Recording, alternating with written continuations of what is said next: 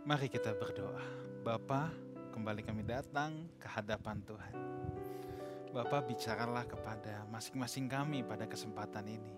Kami menantikan apa yang menjadi isi hati Bapa dilepaskan di tengah-tengah kami. Dalam nama Tuhan Yesus kami berdoa.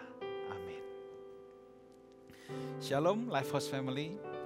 Kita masih dalam bagian The Race dan judul pada kesempatan ini adalah The Obstacle. The Obstacle, hambatan-hambatan dalam pertandingan. Nah saudaraku, mari kita buka Alkitab kita masih dalam Ibrani 12 ayat yang pertama. Kita masih mengulik Ibrani 12 ayat yang pertama. Kalau minggu lalu kita belajar tentang the supporter, saksi yang mengelilingi kita bagaikan awan, mari kita baca lagi karena kita mempunyai banyak saksi. Bagaikan awan yang mengelilingi kita. Marilah kita menanggalkan semua beban dan dosa yang begitu merintangi kita dan berlomba dengan tekun dalam perlombaan yang diwajibkan bagi kita. Kita mau fokus di kata-kata ini. Beban dan dosa, marilah kita menanggalkan semua beban dan dosa yang begitu merintangi kita. Dalam perlombaan yang diwajibkan bagi kita, saudaraku, kita memiliki rintangan-rintangan yang menghalangi kita untuk kita bisa menyelesaikan pertandingan ini dengan baik. Rintangan di sini kata Alkitab ada dua yaitu beban dan dosa yang begitu merintangi kita. Begitu merintangi kita artinya yang begitu melekat, begitu menempel pada diri kita. Begitu artinya dalam terjemahan asli. Begitu menguasai kita, begitu menjerat kita Rupanya ada sesuatu yang bisa menghalangi pertandingan iman kita, yaitu beban dan dosa. Mari kita lihat satu persatu. Yang pertama, beban. Dalam bahasa Yunani, okos. Okos. Beban ini okos. Ini mess, burden, weight. Whatever is prominent, gitu kata kamus. Apa pun yang penting, yang utama. Apa yang dimaksud dengan beban? Dengar baik ini, beban adalah segala sesuatu yang seharusnya tidak perlu ada ya tetapi menjadi ada dan membuat performa kita menjadi buruk. Saya ulangi lagi, beban adalah segala sesuatu yang seharusnya tidak ada, harusnya nggak perlu ada. Tetapi jadi ada dan membuat performa kita buruk membuat penampilan kita dalam pertandingan ini menjadi buruk. Harusnya nggak ada. Saudaraku, semua atlet tahu bahwa seorang pemain kalau ingin tampil maksimal, kita sering um, digunakan kata gini, harus tampil tanpa beban. Kalau seorang pemain tampil dengan beban, ya, maka dia tidak bisa mengeluarkan penampilan yang maksimal dia tidak bisa mengeluarkan permainannya yang maksimal, saudaraku. Beban di sini tentunya hal-hal yang begitu melekat sama dirinya yang sebenarnya nggak perlu ada. Beban ini bisa macam-macam, saudaraku, ya. Makanya kenapa kalau misalnya di kejuaraan dunia, saya ingat ada larangan-larangan Pemain selama mengikuti kejuaraan dunia sepak bola misalnya. Bawa pacar aja nggak dikasih saudara. Kenapa? Pelatihnya takut. Nanti ribut sama pacarnya mengganggu performa di lapangan. Gak boleh clubbing. Gak boleh party-party sampai malam. Kalau mau party nanti kalau turnamen udah selesai. Gak boleh party duluan. Kenapa? Takut kurang tidur dan itu bisa membuat performa mereka menjadi buruk. Harusnya beban itu nggak ada, harusnya tidur cukup. Tetapi karena party, hal yang nggak penting, tapi di yang harusnya nggak ada, tapi dijadikan ada, dan itu bisa mengganggu penampilan, bisa mengganggu kemaksimalan, saudara. Nah, seorang pemain hanya bisa tampil maksimal jika dia bisa melepaskan beban atau load yang tidak diperlukan. Hal-hal yang seharusnya tidak ada, ya jangan ada. Pertandingan sendiri itu sudah menguras mental, saudara. Kita sudah pelajari berminggu-minggu, apalagi pertandingan iman. Wow, ini pertaruhannya segenap hidup kalau kita bicara atlet aja, pertandingan sendiri itu sudah cukup menguras mental. Jangan ditambahin beban yang tidak perlu lagi. Itu atlet itu kalau mau bertanding saudara, wah itu ada rasa deg-degannya juga. Maka pelatihnya itu mencoba menenangkan supaya jangan ada beban-beban yang tidak perlu. Nanti kalau tampilnya nggak lepas, jadi repot saudara Nah itu kata Paulus bilang baru memperebutkan mahkota yang fana. Saudara akan mendapatkan mahkota abadi. Saudara harus bisa tampil maksimal kalau kita ikat dengan diri kita dengan beban-beban yang harusnya tidak ada. Tapi menjadi ada. Ini yang repot saudara, ini yang repot. Nah dalam hidup kekristenan ada beban-beban yang seharusnya nggak perlu ada. Tetapi sering kali muncul dalam hidup kita Kenapa? Karena kita mengasihi dunia ini, kita mencintai dunia ini. Apa beban-beban itu? Mari kita buka Alkitab kita dari 1 Yohanes pasal yang kedua. 1 Yohanes pasal yang kedua ayat 15 sampai 17 Saudara. Janganlah kamu mengasihi dunia dan apa yang ada di dalamnya Jikalau orang mengasihi dunia, maka kasih akan Bapa tidak ada dalam orang itu dengan tegas yang Alkitab katakan. Ya, ingat kewarganegaraan kita itu dari sorga, saudaraku. Kita hidup di bumi untuk menjalankan tugas Bapa, tapi kita tidak boleh mencintai dunia ini. Kenapa?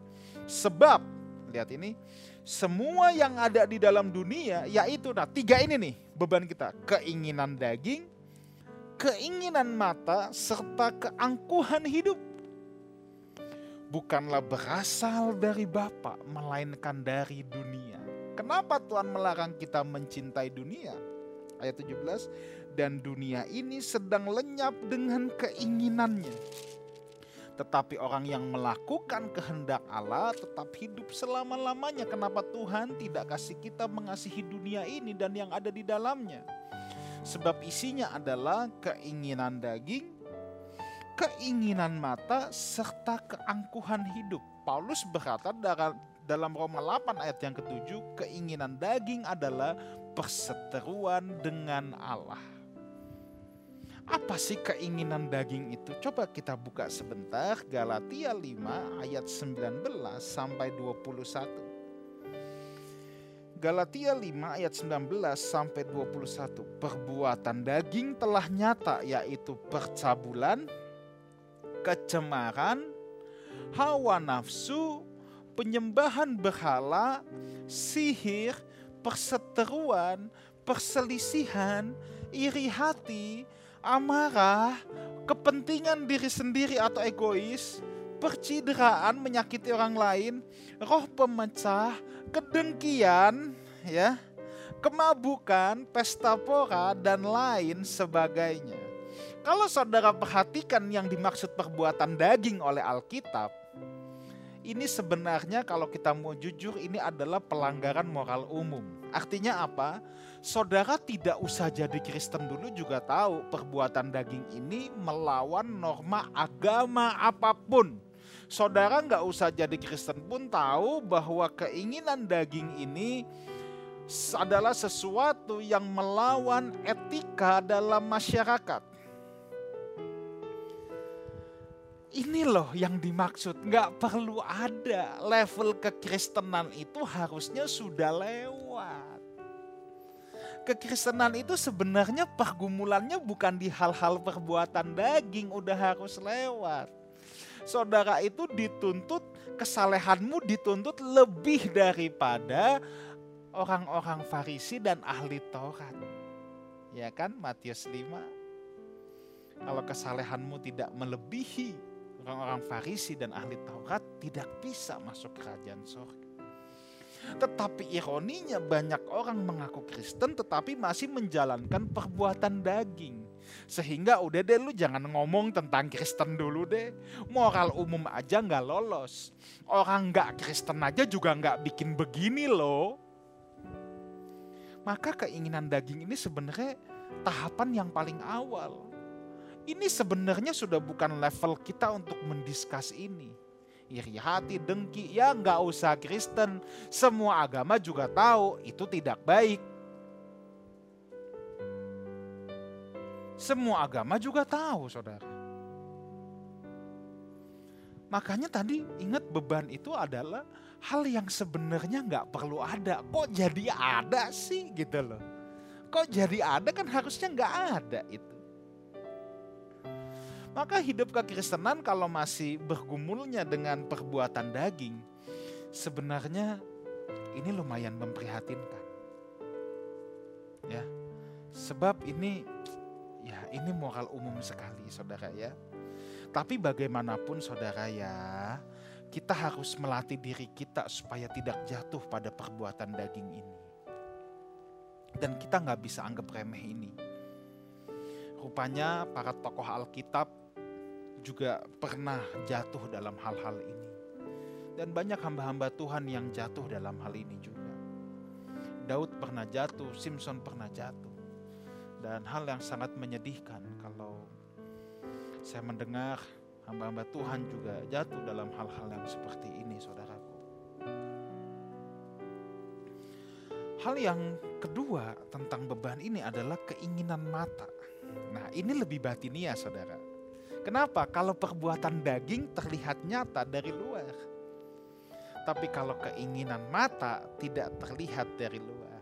Ini sifatnya lebih batiniah. Tidak terlihat dari luar, saudaraku. Tapi adanya di dalam. Makanya keinginan mata, optalmos. The eyes of the mind. The eyes of the mind. Pikiran jadi uh, the eyes of the mind, mata dari pikiran. Sebenarnya bukan mata yang ini, tapi mata yang menerangi pikiran kita. Memang mata itu jendela, saudara. Mata itu jendela hati. Apa yang kita lihat, jadi hati kita menentukan. Hati itu kan netral. Tetapi uh, apa yang masuk akan menentukan hati kita bersih atau kotor. Kalau kita melihat tontonan-tontonan yang tidak pantas, ya, kalau kita uh, suka ngeliatin terus orang-orang yang hidup dalam pesta pora. Nanti otomatis hati yang sifatnya net, netral itu akan bisa enak juga ya. Wah kalau gue punya ini mantep juga nih. Wah kalau gue punya itu asik juga nih. Mulai itu nah itu keinginan mata saudara mata itu memang jendelanya ya makanya harus dijaga dalam hal ini dan sejak semula iblis memanfaatkan ini untuk menggoda manusia Ya, iblis memanfaatkan ini saudaraku untuk menggoda manusia. Ingat ketika Hawa dicobai, kejadian 3 ayat yang ke-6. Kejadian 3 ayat 6 saya akan bacakan sebentar ya. Kejadian 3 ayat yang ke-6. Coba lihat ini nih contoh keinginan mata saudara ya. Perempuan itu melihat bahwa pohon itu baik untuk dimakan dan sedap kelihatannya Perempuan itu melihat pohon itu baik untuk dimakan dan sedap kelihatannya. Mata adalah jendela hati. Lagi pula pohon itu menarik hati. Si apa yang dilihat baik kelihatannya, sedap kelihatannya, lalu menarik hati. Apa yang baik dalam pandangan manusia sering kali menipu. Itu sebabnya kita harus tahu apa yang baik menurut Tuhan Setan sering kali memanfaatkan ini saudara. Apa yang baik di pandangan manusia belum tentu baik di pandangan Tuhan. Itulah sebabnya kita harus belajar apa yang baik di pandangan Tuhan. Sebab kalau kita tidak bisa mengenali apa yang baik di pandangan Tuhan, maka kita akan sering tertipu dengan mata kita.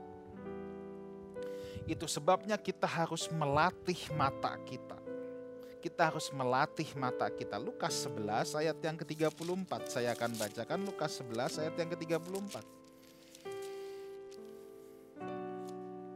Matamu adalah pelita tubuh. Jika matamu baik, teranglah seluruh tubuhmu. Jika matamu jahat, gelaplah seluruh tubuhmu. Artinya apa? Orang yang bisa mengendalikan matanya, dia bisa mengendalikan dirinya. Makanya buah roh yang paling terakhir adalah apa? Penguasaan diri. Kunci penguasaan diri itu adanya di mana? Di mata. Orang yang bisa mengendalikan matanya bisa mengendalikan tubuhnya. Mata adalah jendela hati, makanya kita tidak perlu melihat hal-hal yang tidak perlu kita lihat Sebab bisa masuk dari mata lalu hati kita tergerak jadi kepengen ini, kepengen itu saudara ya. Matius 5 ayat 29 30. Matius 5 ayat 29 30. Ini masih tentang mata saudara ya. Masih tentang mata. Matius 5 ayat 29 dan 30 maka jika matamu yang kanan menyesatkan engkau, cungkilah dan buanglah itu, karena lebih baik bagimu jika satu dari anggota tubuhmu binasa daripada tubuhmu dengan utuh dicampakkan ke dalam neraka. Ini maksudnya apa saudara? Sorry, Matius 5 ayat yang ke-29 saja. Ini bukan saudara kalau jalan di mall, terus suami saudara mulai ngelihat wanita lain, terus saudara, Pak, mama congkel nih matanya Pak, awas, congkel nih Pak. Alkitab bilang sini, congkel. Bukan itu saudara ya. Tetapi yang hendak ditekankan di Alkitab di sini adalah ya jangan sampai keinginan mata membuat kita ditolak oleh Tuhan. Ayat ini juga berarti jangan ada hal apa pun yang melukai hati Tuhan yang kita pertahankan. Mata itu hal yang sangat berharga, saudara. Yang berharga aja tidak boleh kita pertahankan kalau itu melukai Tuhan. Makanya beban ini, keinginan mata, ini hal yang harusnya tidak ada. Tetapi jadi ada dan kita harus berani merelakan hal ini. Saudara, keinginan mata itu bukan soal seks saja, tapi bisa juga mengingini apa yang orang lain miliki. Itu juga bisa keinginan mata. Nah, keinginan mata yang di yang dieksekusi pasti jadi keinginan daging. Jadi kalau keinginan daging itu nampak, keinginan mata itu tidak nampak, tapi kalau dieksekusi jadi keinginan daging. Makanya hati-hati saudara ya. Nah, yang ketiga tadi yang ada dalam dunia ini yang masih ter, yang apa masih termasuk dalam beban adalah keangkuhan hidup.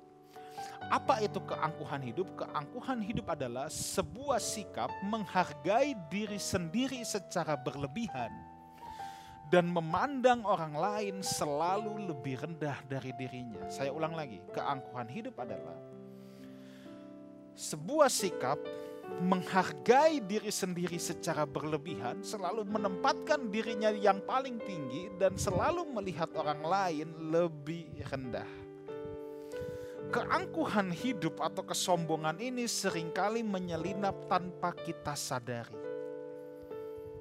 Ini hal yang sering menyelinap tanpa kita sadari, apalagi ketika kita memiliki kelebihan dibandingkan orang lain, baik dalam skill, kemampuan, kekayaan, atau dalam hal apa pun itu.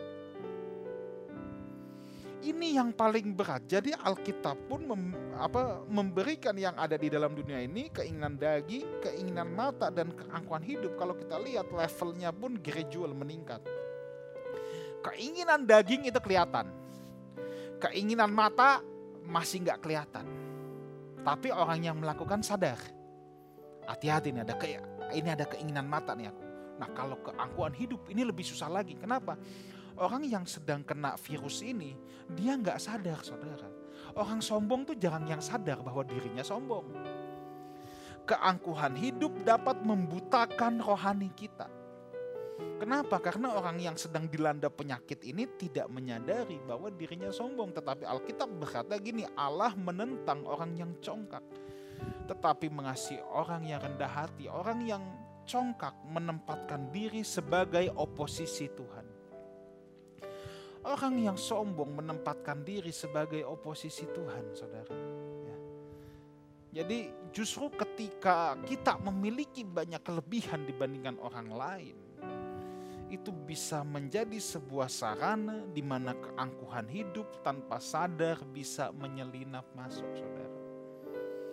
Keangkuhan hidup itu bisa ketika kemampuan, skill, harta, atau apa pun itu.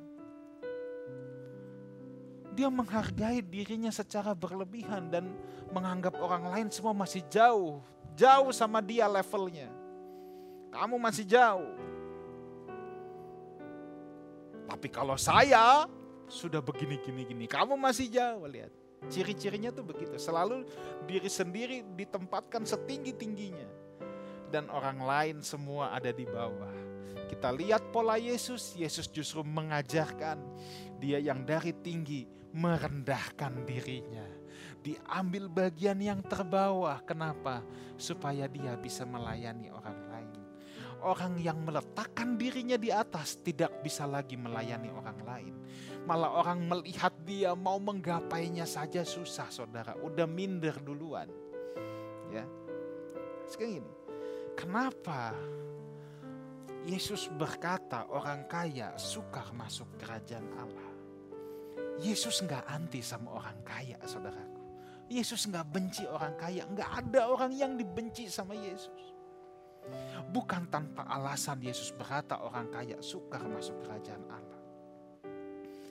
Alasan Yesus berkata ini adalah apa? Sebab akses akses kepada keinginan daging, keinginan mata, keangkuhan hidup untuk orang yang punya kemampuan lebih, orang yang punya resources banyak, aksesnya lebih terbuka lebar. Itulah sebabnya Tuhan berkata sukar. Sukar bukan berarti tidak bisa.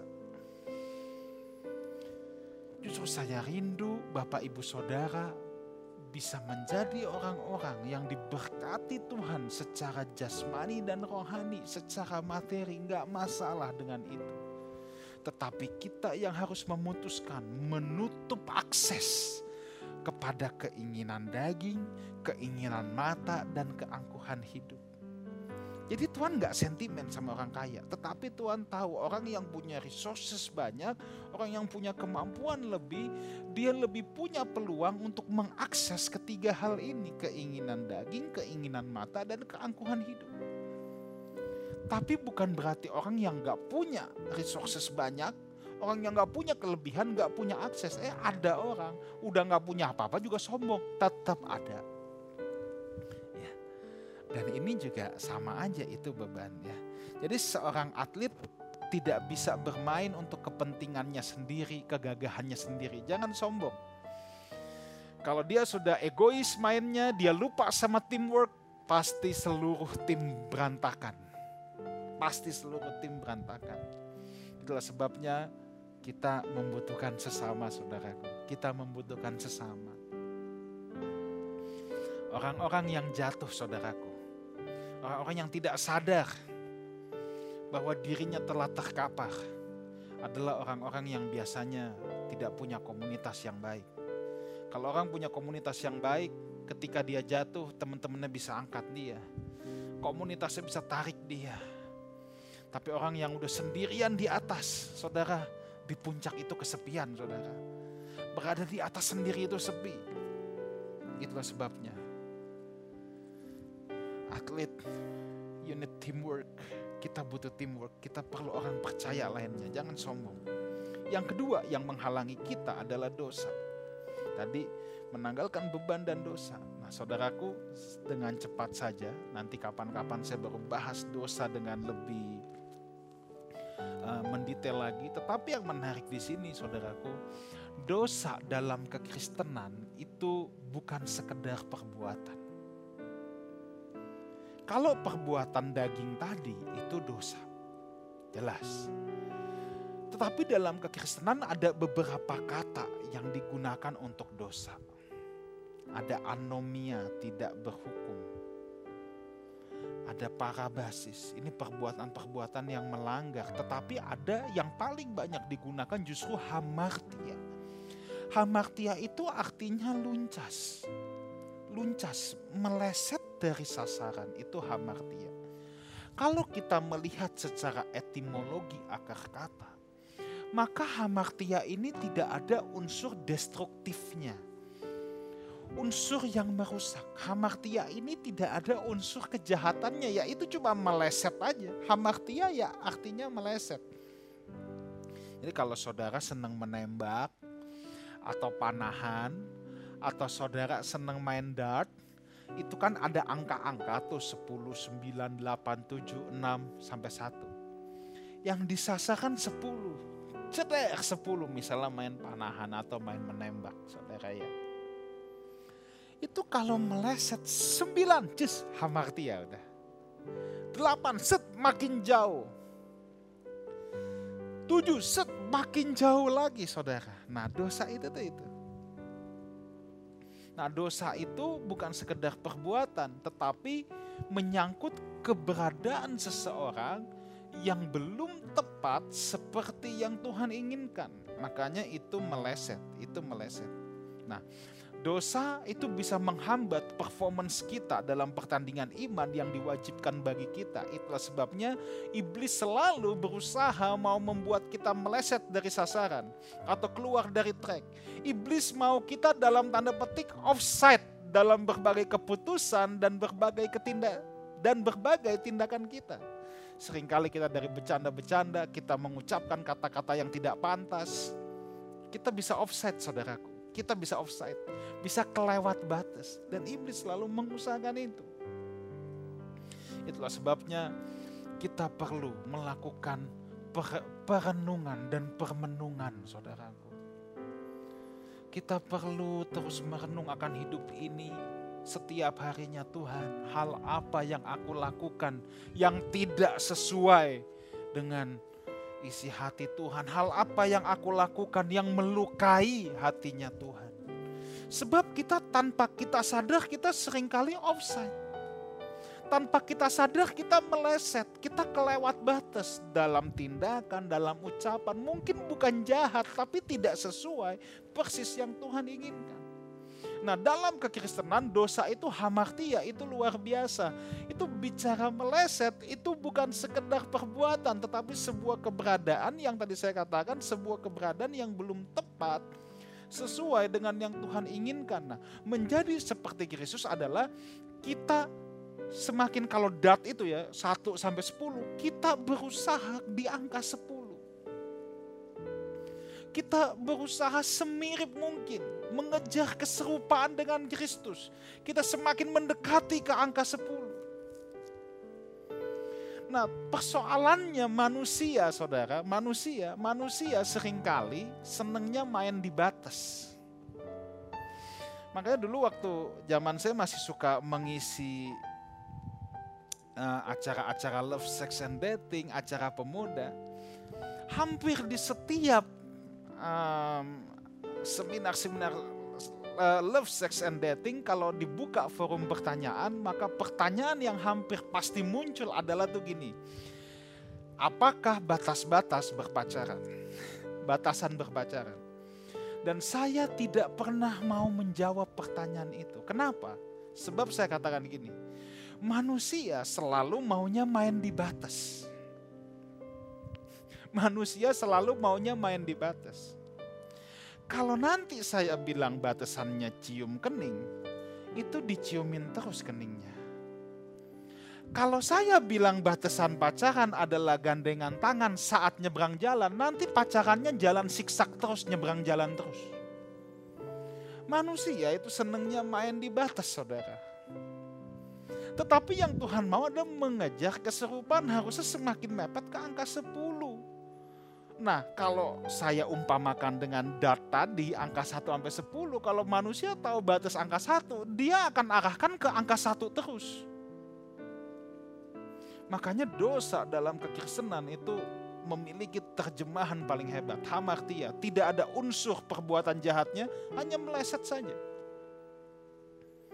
Nah nanti kapan-kapan kita bahas lebih lengkap. Dosa menghujat roh kudus adalah dosa yang tidak dapat diampuni apabila seseorang sudah keluar dari track itu. Jadi kalau 1 sampai 10 dia sudah keluar dari angka 1. Itu point of no return, titik tidak bisa balik lagi. Tetapi yang tahu hanya orang itu dan Tuhan saudara. Saya tidak bisa tahu dan manusia juga tidak diberitahu, saudara. Maaf, yang tahu hanya Tuhan. Sebab kalau manusia tahu di mana batasan point of no return dia, dia akan main di area itu. Sedangkan kekristenan meminta kita untuk kita semakin ke tengah, semakin tepat sasaran, semakin mengejar keserupaan dengan Kristus. Nah, beban tadi membuat kita lelah. Salah-salah kita bisa didiskualifikasi, ya.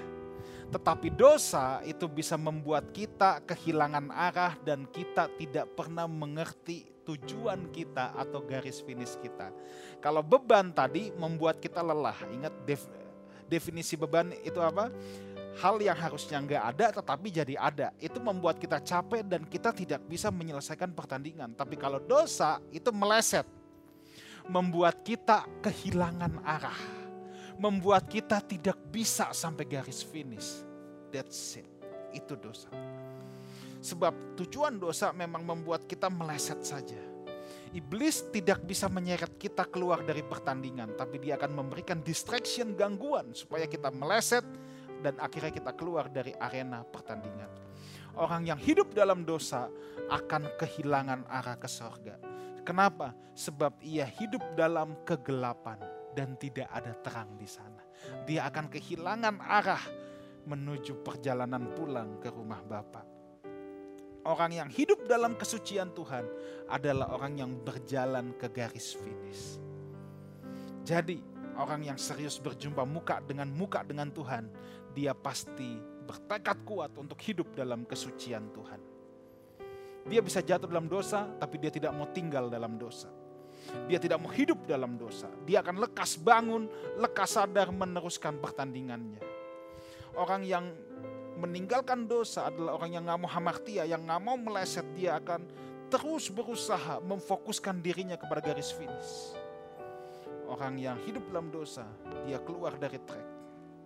Beban membuat Anda lelah, Anda bisa didiskualifikasi dan tidak bisa menyelesaikan pertandingan dengan baik dosa juga bisa membuat kita didiskualifikasi dengan cara kita keluar dari arena permainan. Hanya anak-anak Allah yang kehilangan identitasnya sebagai anak Allah yang senang hidup dalam dosa. Lifehouse Family, mari. Di akhir kata, kalau kita mau menyelesaikan pertandingan dengan baik, kita harus kenali di obstacle, hal-hal yang begitu melekat sama diri kita, yang harusnya nggak ada. Hal-hal yang begitu membebani kita beban dan dosa. Beban membuat kita lelah. Dosa membuat kita keluar dari pertandingan.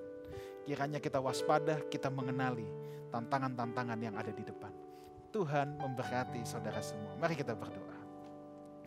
Bapa dalam surga, hambamu selesai berbicara, hambamu berhenti berbicara. Aku berdoa Tuhan, supaya rohmu yang kudus, guru kami yang agung, mengajar lebih lagi, menjumpai kami pribadi lepas pribadi, kami mau menyelesaikan pertandingan kami dengan baik.